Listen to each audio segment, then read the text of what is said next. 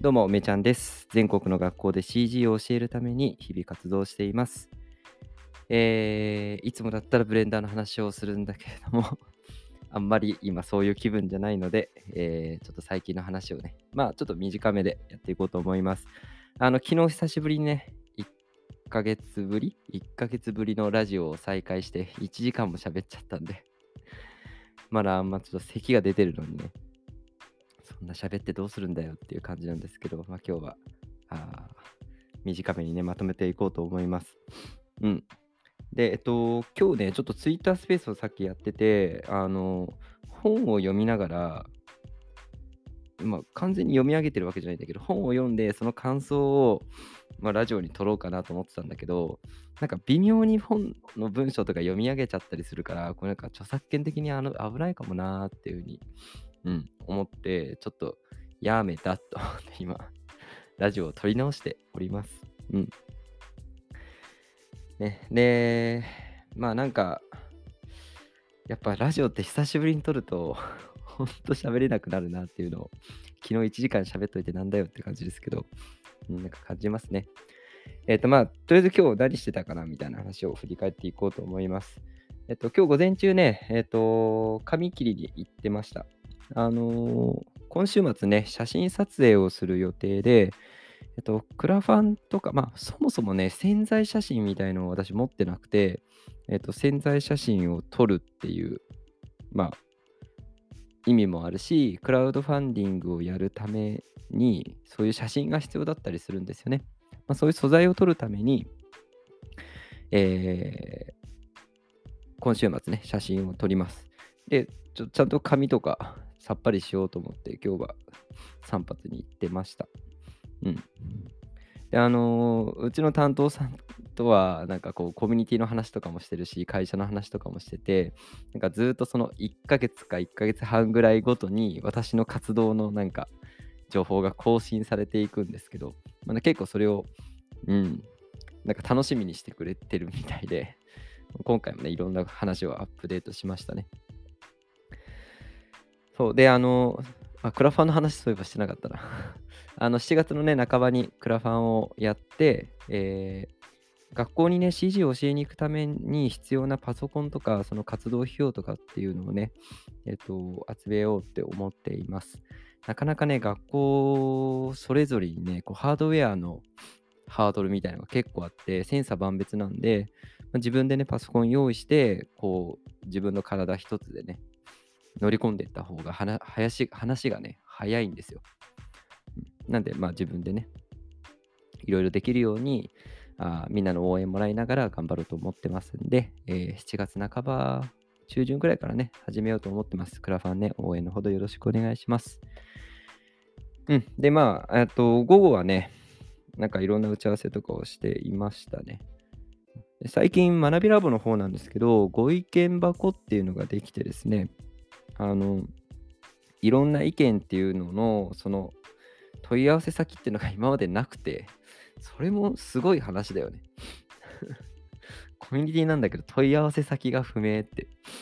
うん、なんですけど、まあ、最近運営チームとかっていうのもできて、ちゃんとこのいろんな人の意見っていうのをまとめて、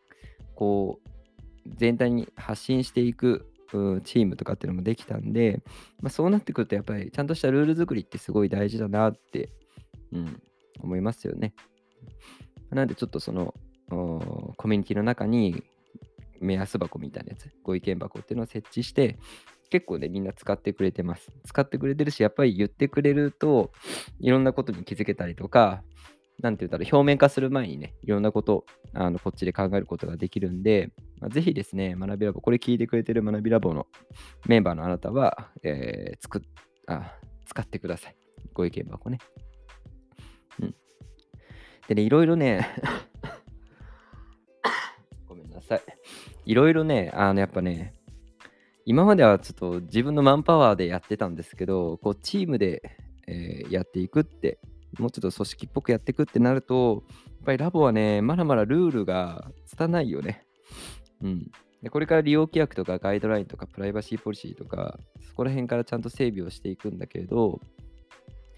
なんか他にも、その、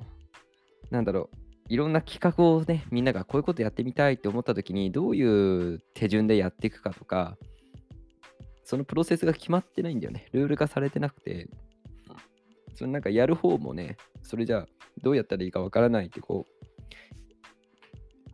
なかなか困っちゃうと思うので、そういうところはね、解消していきたいと思います。うん。はい。まあそんな感じでコミュニティのね、中の整備っていうのを、まあ今日も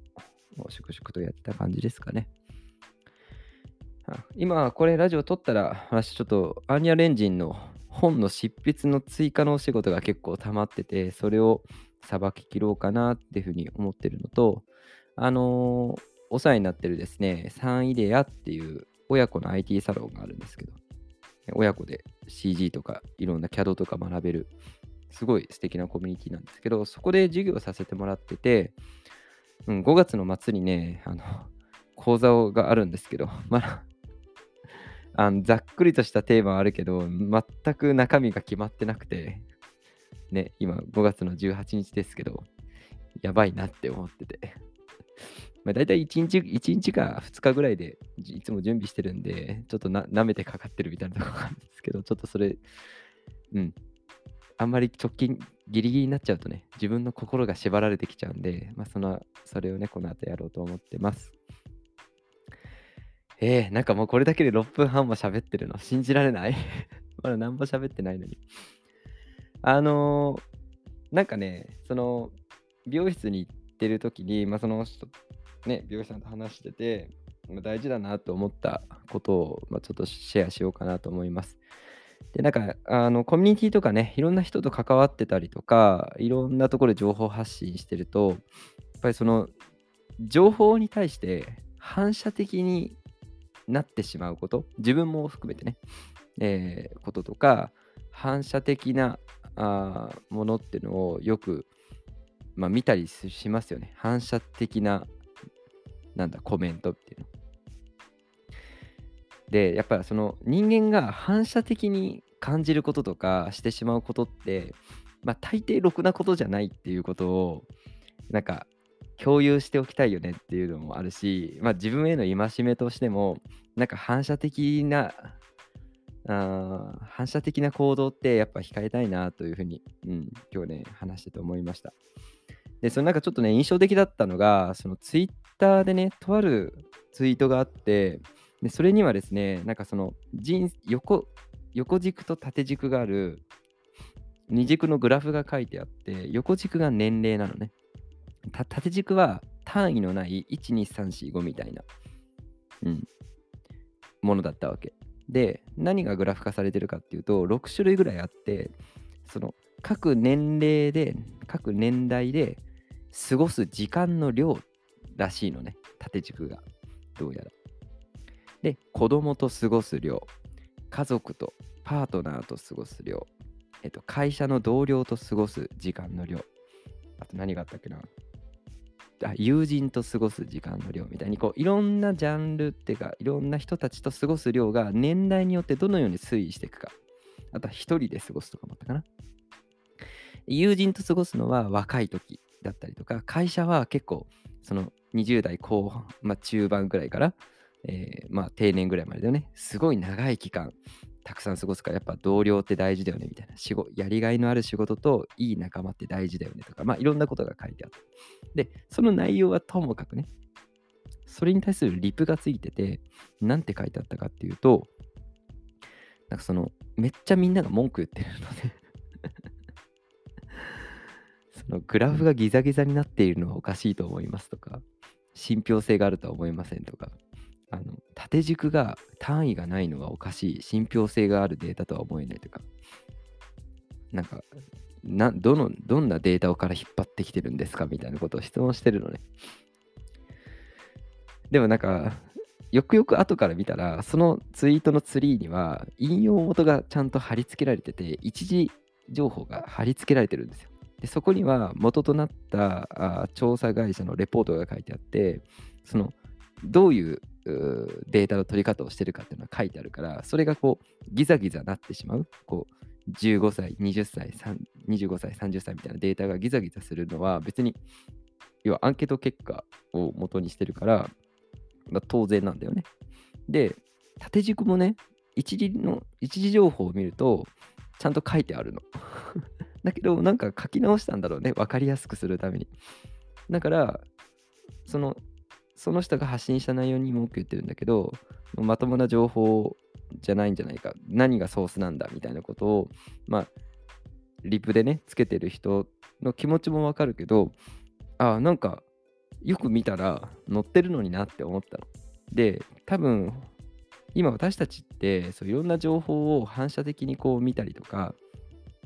なんていうか情報っていうのがさ、すごくさ、消費的になってるじゃないですか。だからなんか見たときに、じっくり考えて、これってどうなんだろうっていうのを自分で考える時間っていうのはすごい短いんじゃないかなって。だからそのリプした人もさ、まあ、悪気があったわけじゃないと思うんだけど、疑問に思ったことを多分すぐにツイートしてると思うんだよね。で、ごめんなさい。で、それ自体は別に、別にツイートって別にそういうことでもいいわけだからさ、別それ自体は別に否定はしないんだけど、でもなんかやっぱりその相手に苦言を呈すわけだから、なんかじっくり考えて目の前の情報を見たときにさ、ここに一時のね、操作あるじゃんみたいな。で、見てみたら自分の疑問が解消することってすごくあると思うんですよ。なんか、それを見たときに、やっぱいろんなものを反射的にこう、なんて言うんだろう、対応してしまうことって怖いなって思って、例えばあの、アンガーマネジメントとかもそうだよね。大体さ、人間がこう怒っちゃうこととかってこう反射的なものじゃないですか。なんかその反射的なものをすぐにこう吐露して、また違う人にぶつけちゃうっていうのはすごく損しちゃうと思うんですよね。やっぱ自分が何で怒ってるんだろうとか、何でこういう気持ちになったんだろうとか、何に怒ってるんだろうとか、うん。で本当に起こるようなことなのだかなっていう、なんかその一回思考に落とすみたいなことって、うん、昔から大事だと思うんだけど、